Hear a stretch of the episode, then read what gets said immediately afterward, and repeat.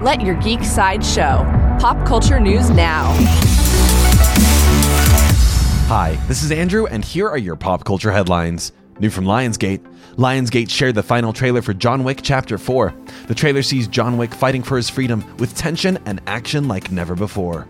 John Wick Chapter 4 shoots into theaters on March 24th. New from Amazon. Amazon shared a new poster for the final season of Carnival Row.